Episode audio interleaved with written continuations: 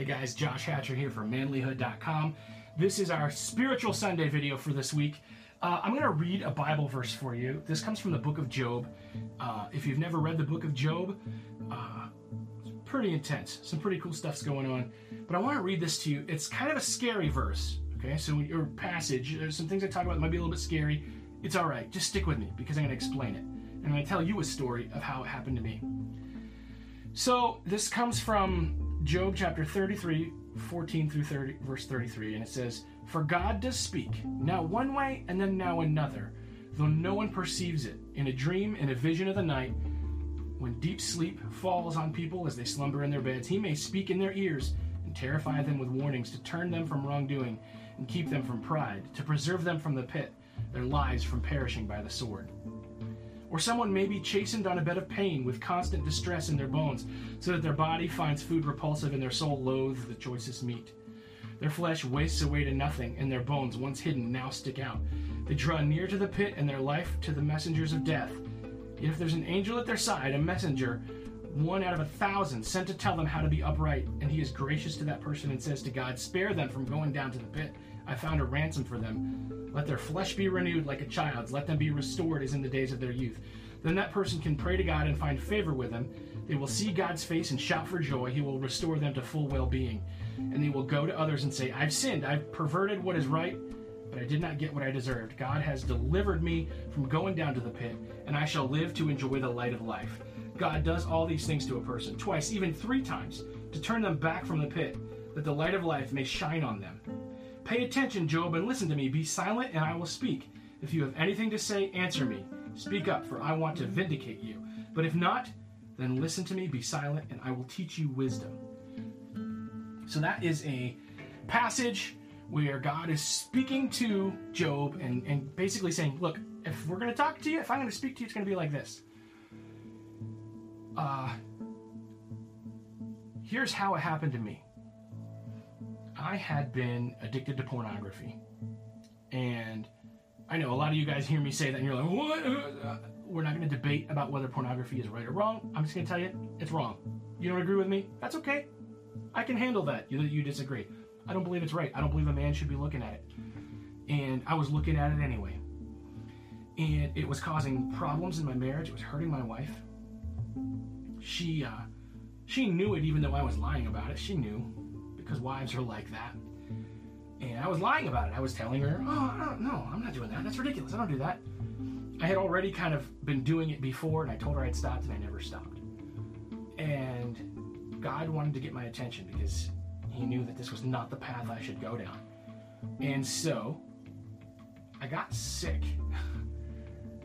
I was laying in my bed, and I literally felt pain from the top of my head to the sole of my feet like intense pain and you know, like when you're feverish, you're kind of achy. It was like that, but it literally felt like I had just been run through an old timey washing machine wringer. That's what it felt like. And it lasted for about a day and a half before I finally, you know, and like, I said, God, I, I need you to help me here. I can't, I can't take this anymore. I need you to help me. Heard a voice out loud, and it said, if you don't repent and change your ways and confess this to your wife, I'm going to kill you. I know it sounds crazy. Honestly, I thought my wife heard the voice because it literally sounded like it was out loud. Now, a lot of people are going to look at that experience with skepticism, and a lot of people are going to try to explain it away. I can't. I have no explanation for it other than I heard it. So I called my wife into the room and I told her. I literally watched as a lot of that pain that was on the inside of me and inside of my body like left and now here she is and she feels betrayed and I could watch as that pain went to her, which was my fault.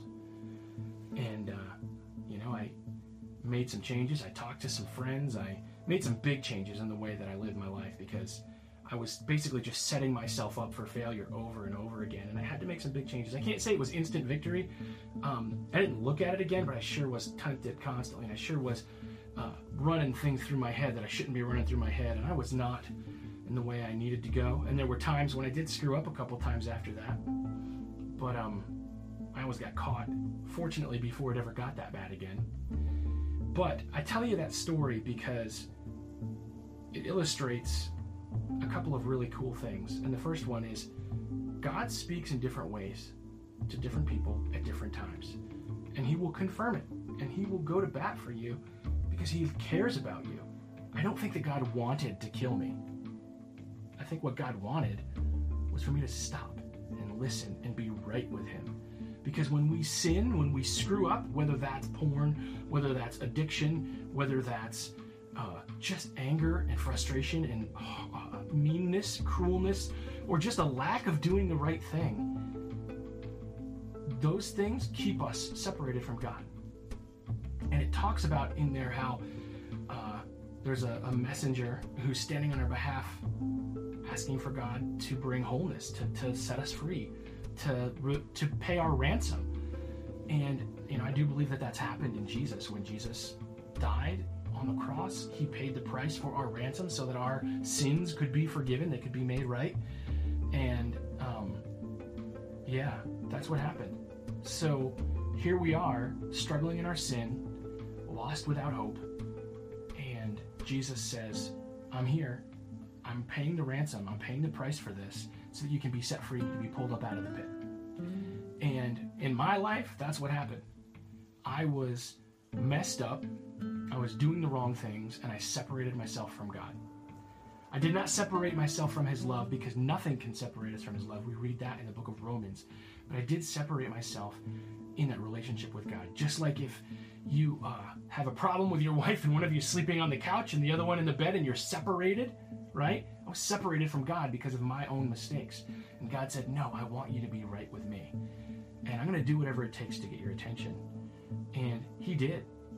So I don't know what it is that you're going through or what it is that your issues are or what you're facing, but I do know this. I know that God wants you to be right with Him. And He's willing to supernaturally get your attention. He's willing to do whatever it takes to bring you to Him. And so, my hope is that as you hear me talk about this, as you hear me just tell my story, or even just as you hear me tell you that God loves you and wants you to be right with Him, that it would get your attention enough that you would turn to Him, that you would reach out and grab the hand that's reaching to pull you up out of the pit. So you don't have to stay there, you don't have to settle for that. God's got better for you. God's got more for you. God loves you. He is for you. And He wants to be with you in your life, actively doing awesome things in your life and through your life. So let's do that. Let's turn to Him. He's talking. Are we listening? Anyway, that's my spiritual Sunday for the day. Love you guys. Thanks for watching.